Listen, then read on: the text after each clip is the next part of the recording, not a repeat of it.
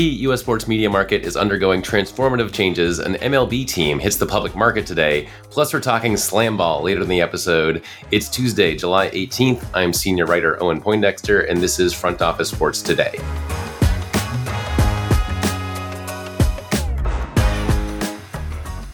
Phoenix is the fifth largest U.S. city by population, and it is undergoing a massive change in how it watches sports, with the Arizona Diamondbacks on the cusp of being the latest team to make some big changes. Joining me now to discuss is Front Office Sports newsletter co author Eric Fisher. Welcome, Eric. Hello. So that we can appreciate how big these changes here are, let's start with the before shot. How did Phoenix sports fans watch the Diamondbacks, Suns, and Mercury last year? On a regional sports network, as uh, as is the case in most every other U.S. market. That you had Bally Sports Arizona, uh, where fans would tune into their local games. And now that situation is pretty radically changing. You've already got the Suns and Mercury who have parted ways with Bally Sports and their bankrupt parent Diamond Sports Group. Uh, they've got a new deal where their games are going to be shown on a series of local over the air television stations and on free streaming. And now we've got a situation where the Arizona Diamondbacks, uh, we've got a court hearing today where we're expecting that it's going to be certified where uh, baseball is going to take over the rights of that team. And so uh, now we went from three teams on that RSN to, to zero. Yeah, yeah, and so this is following the path of the Padres, correct? Who correct. you know now they're they're off of their RSN, which of course is also Bally's and Diamond, and onto just being produced by MLB. Um, is is there any hope for Diamond to kind of stay involved here? Not at this point. There, we had a still. I mean, you know, until we get to the uh, eleventh uh, hour, I guess there's always some hope. But right now, it's not looking good. We had a statement three uh, weeks ago uh, that there had been some productive conversations at that time between Diamond and the Diamondbacks about a reworked deal, but that reworked deal was going to have some pretty significantly cut rights fees. And there's a lot of fear within the league and then among the other teams about that being sort of a precedent that if you're not going to honor the deal, what's to stop the next time to use a bankruptcy proceeding or some other, you know, serious situation like that to you know get out of a uh, contract and pretty pretty dramatically rework the terms here. So uh, there's been a lot of pushback to that notion of having a, a, a cut uh, Diamondbacks rights deal. So right now the the track appears to be that they're going to go their own way and um, go with baseball for the time being, and then ultimately, in their hopes, uh, work out a deal with somebody else. Yeah, yeah, very interesting. Let's head east over to Atlanta. So we've covered this already, but um, you've got some new details for us. The Atlanta Braves, as of today, are on the public market. You yourself, listener, can own a piece of the Braves um, if you just go uh, buy a share of their stock. So, Eric, what do we know about this deal? So this has been long in the works. This was initially announced last fall, and there's been a whole ramp up period to make this happen. Uh, there was a special meeting of Liberty Media shareholders on Monday, a short one in which this transaction, again, that this has been long discussed and, and long planned, was approved. And so now we're going to have a situation where the Braves are going to become out from under Liberty and their own publicly traded company, Atlanta Braves Holdings Inc. The interesting thing, though, is that even though that has happened, Liberty is still going to have a pretty significant role in all of this. The chairman of Liberty, John Malone, is going to have about 47.5% of the uh, Atlanta Braves stock at the beginning of this new issue. Uh, Greg Maffei, the Liberty chief executive, he's going to be the chairman of this new uh, Atlanta Braves holdings. And then you've got another Liberty uh, media uh, board uh, member who's going to be on the board of this new entity. And then you've still got another situation where, uh, the Braves are going to be relying on Liberty Media for some corporate governance and some tax assistance. They'll pay for those services, but there's still going to be a lot of overlap here. And so, even though they are technically their own separate company, and yes, you can buy a share of the Braves and own a part of the Braves, there's still going to be this heavy overlap with Liberty. The interesting thing to me about this is how Liberty and you know their leadership can now it's more like a volume knob than than just you know like okay if you want to s- sell a stake in the team it's this whole thing you have to you know solicit buyers. If um, if Liberty wants to sell you know 10% of the braves they can do that. If they want to sell 2% they can say you know all right we're, we're, releasing more shares into the market. We're selling some of our shares whereas other teams you know they have to sell discrete amounts at certain times yes. um, and and it's you know much more of a process. Yeah, and it's very interesting because again, the way what you described, the way the public markets work, and if you read through this very lengthy, literally 664 pages of the prospectus that lays out how this transaction is working, they uh, describe exactly what you just described. And moreover, John Malone having singular ability to do things and, and having a lot of unilateral power, given again the size of that stake being almost half of the, of the sh- outstanding shares. Um, having unilateral ability to really affect a lot of corporate outcomes. And just before we go, um, and we should caveat this with this is not investment advice and whatever uh, you know disclaimer goes goes in front of every you know uh, you know, stock pick or whatever. Do you, do you think the Braves are a good stock? I do. And the reason why I say is uh, if you were to sort of rank the teams in, in, Major League Baseball 1 to 30 in terms of who are the best run organizations on and off the field, there is a very compelling case to be made at, for the Braves at number one. Uh, five straight division titles, 2021 World Series title, uh, still growing attendance. You got the battery that everybody wants to copy in their own uh, stadium and arena projects. Best record in baseball right now. The list goes on and on. This is just an exceptionally well run organization. Eric Fisher, insightful as always. Thanks for joining us. Always a pleasure. This Friday on ESPN, you can see a much anticipated sporting event, and I'm not talking about the Women's World Cup. I'm not talking about Messi's first game with Inter Miami. I am talking about the return of slam ball. This is a contact version of basketball with trampoline like jumping pads in the area around the hoops. If you've been in a bounce house with a basketball hoop and gotten into an epic game in one of those, it's like that, but made into a professional sport. I spoke with Slamball's founder and CEO, Mason Gordon, about his sky high ambitions for the sport, and that conversation is coming up next.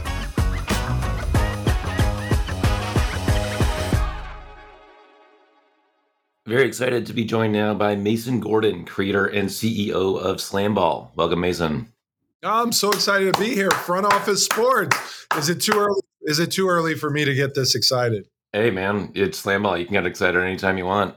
So yeah, what is Slamball? Enlighten our audience here. Slamball is hostile, mobile, agile. It's a hybrid sport that combines the best elements of football, basketball, and hockey, a little bit of, vi- of, video games into a truly compelling hybrid sports offering. So we're incredibly excited uh, about the sport. It's four on four hockey style substitutions. There's full contact in the open floor and competition spring beds built right into the surface of the floor inside the three point line that propel players up to 18 feet off the game floor. So the excitement level in slam ball that we generate, the highlights that we generate, second to none on the sports landscape. Yeah, when you watch highlights, it's basically like basketball on trampolines, where you know you can have an alley oop or someone like flies across the the floor, you know, through the air. I'll just correct you. We don't say trampolines. We say spring beds or tramps. Okay. Uh, trampolines, people think Cirque du Soleil, and this is a legitimate competitive sport. And uh, our guys are trying to win and hoist the trophy at the end of the series. And so the basketball component of is it's pretty obvious. Why is it also like football? Yeah, so half of our players come from a basketball background and half of our players come from a football background.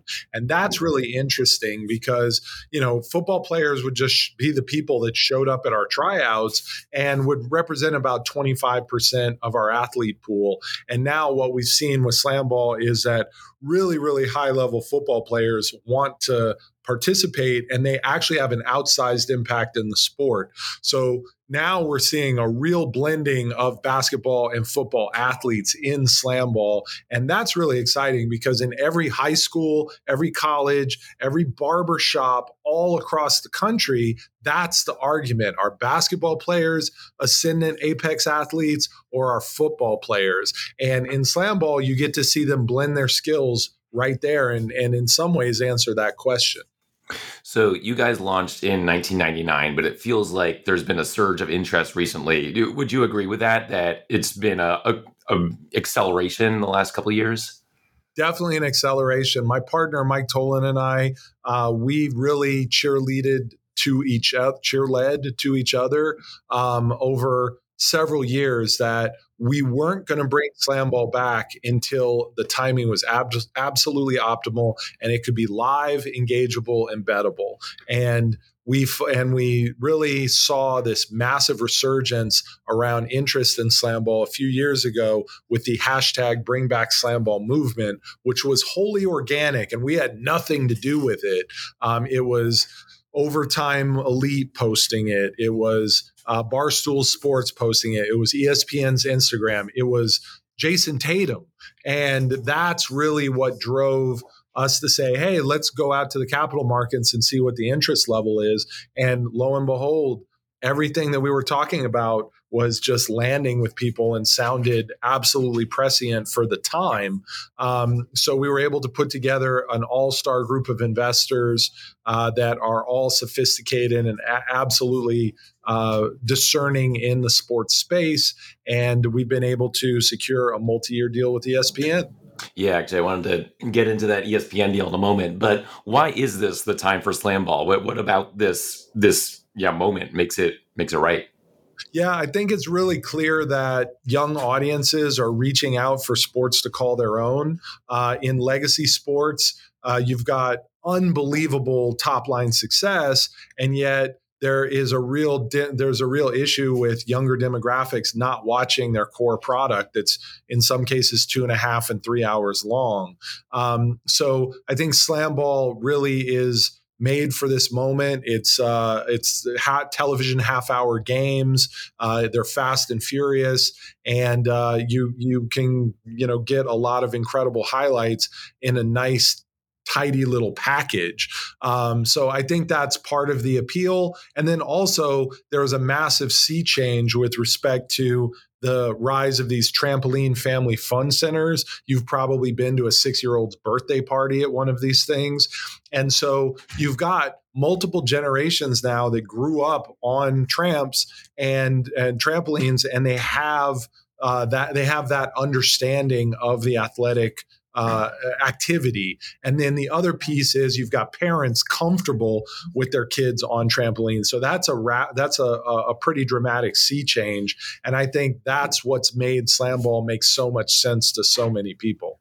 Yeah, I have young kids, and we got a trampoline during the pandemic, and it was it was a lifesaver for just like being able to expel a bunch of energy all at once. Um, for the ESPN deal, yeah, how did you get Slam Ball on ESPN? Yeah, so you know, we went out to the capital markets, Owen, and we found a lot of people that were highly interested in slam ball as an IP. Um, there aren't that many IPs that in sports that check as many boxes as slam ball checks, and you know it's been a really challenging capital environment the last few years. But we were oversubscribed in a very short period of time. Um, so after that, we went out to broadcasters and we were like, "Hey, man, like slam ball is awesome. Like somebody's going to give it a shot." But what we didn't expect is every single sports sports channel out there, and I'm talking all of them, made offers uh, to put Slamball on their air or signaled a strong intent to make an offer. So we were able to kind of sit back and call our partner, and Slamball is back, baby, and it's on ESPN that is a conversation ender with respect to is this a legitimate sport? Is this something that's worthy of live coverage, of being bet on, and all these things? So uh, we're we're very fortunate, and we're ha- we're so happy to be working with our partners over at ESPN. And I think there's a really great chance that slam ball becomes their signature summer sport. And you know, with that mainstream audience of ESPN, you could have the opportunity to not just have slam ball be the attraction, but the athletes themselves be the attraction. Do you think there's the potential for us to get to know top slam ball players? I don't think there's any question. I mean, we keep turning to the left and turning to the right and running into rabid slam ball fans that really loved this thing when it was on cable television 20 years ago. And they don't just like it, they're not just like meh about it. They're like, this was awesome and spoke to me in a way that very few things have connected with me over my lifetime. So, and now they're running brands, they're running uh, sports organizations, they're running venues, they're running broadcasters. So we're running into so many people that get this at a fundamental level, and they all know some of the original players. So Slamball is kind of uniquely formulated in the alternative sports space to generate stars. And I think the biggest thing is like the the uniqueness of our competitive landscape. I mean, where else are you going to find a linebacker from Nebraska facing off against a, a small forward from USC. Uh, you know, you don't find that in any other sport. So I really think the football and basketball cultures colliding and slam ball is the fundamental uh, opportunity here, and it's the fundamental positioning in the marketplace. If we have adjacencies to both the NFL and the NBA and can draw from those fan bases, you don't have to squint very much to see the market opportunities for scale. And you mentioned a funding round. What what's that money going toward to grow this game? Yeah, it's running this training camp uh, that we're actually on our last day today. We're so excited about getting through the training camp and then we're moving over to Cox Pavilion where we're going to run a first class uh, television production, uh, and we're going to be uh, we're going to be in residency at Cox Pavilion for almost a month. So you know all the all that stuff is uh, is is part of where we're applying our capital and obviously finding the players and getting getting everybody uh, spun up and ready to do this at the high level. This can't be like the slam ball of old. This has to be the best slam ball that's ever been played uh, to make it live and worthy of uh, ESPN's air. And to set up the courts themselves, do you is it you know it's got to be a specialty thing, obviously. Do you just you know you have one location at a time, or how does that all work?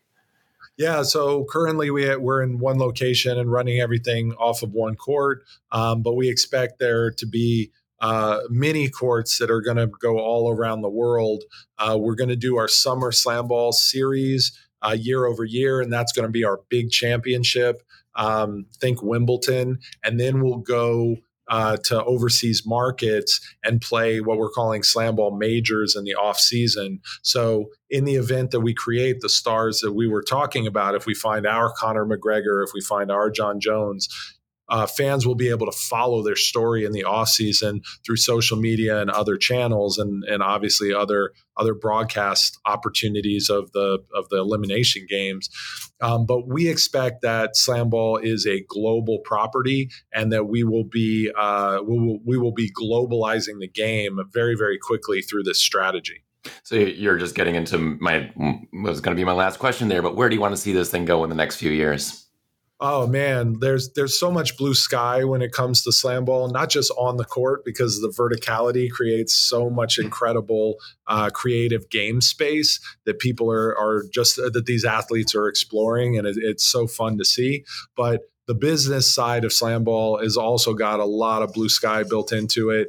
Our expectation is that you know we're going to make a great splash here in a in just a handful of days uh, on ESPN and uh, across our month long run on ESPN, ESPN2, and ESPN Plus.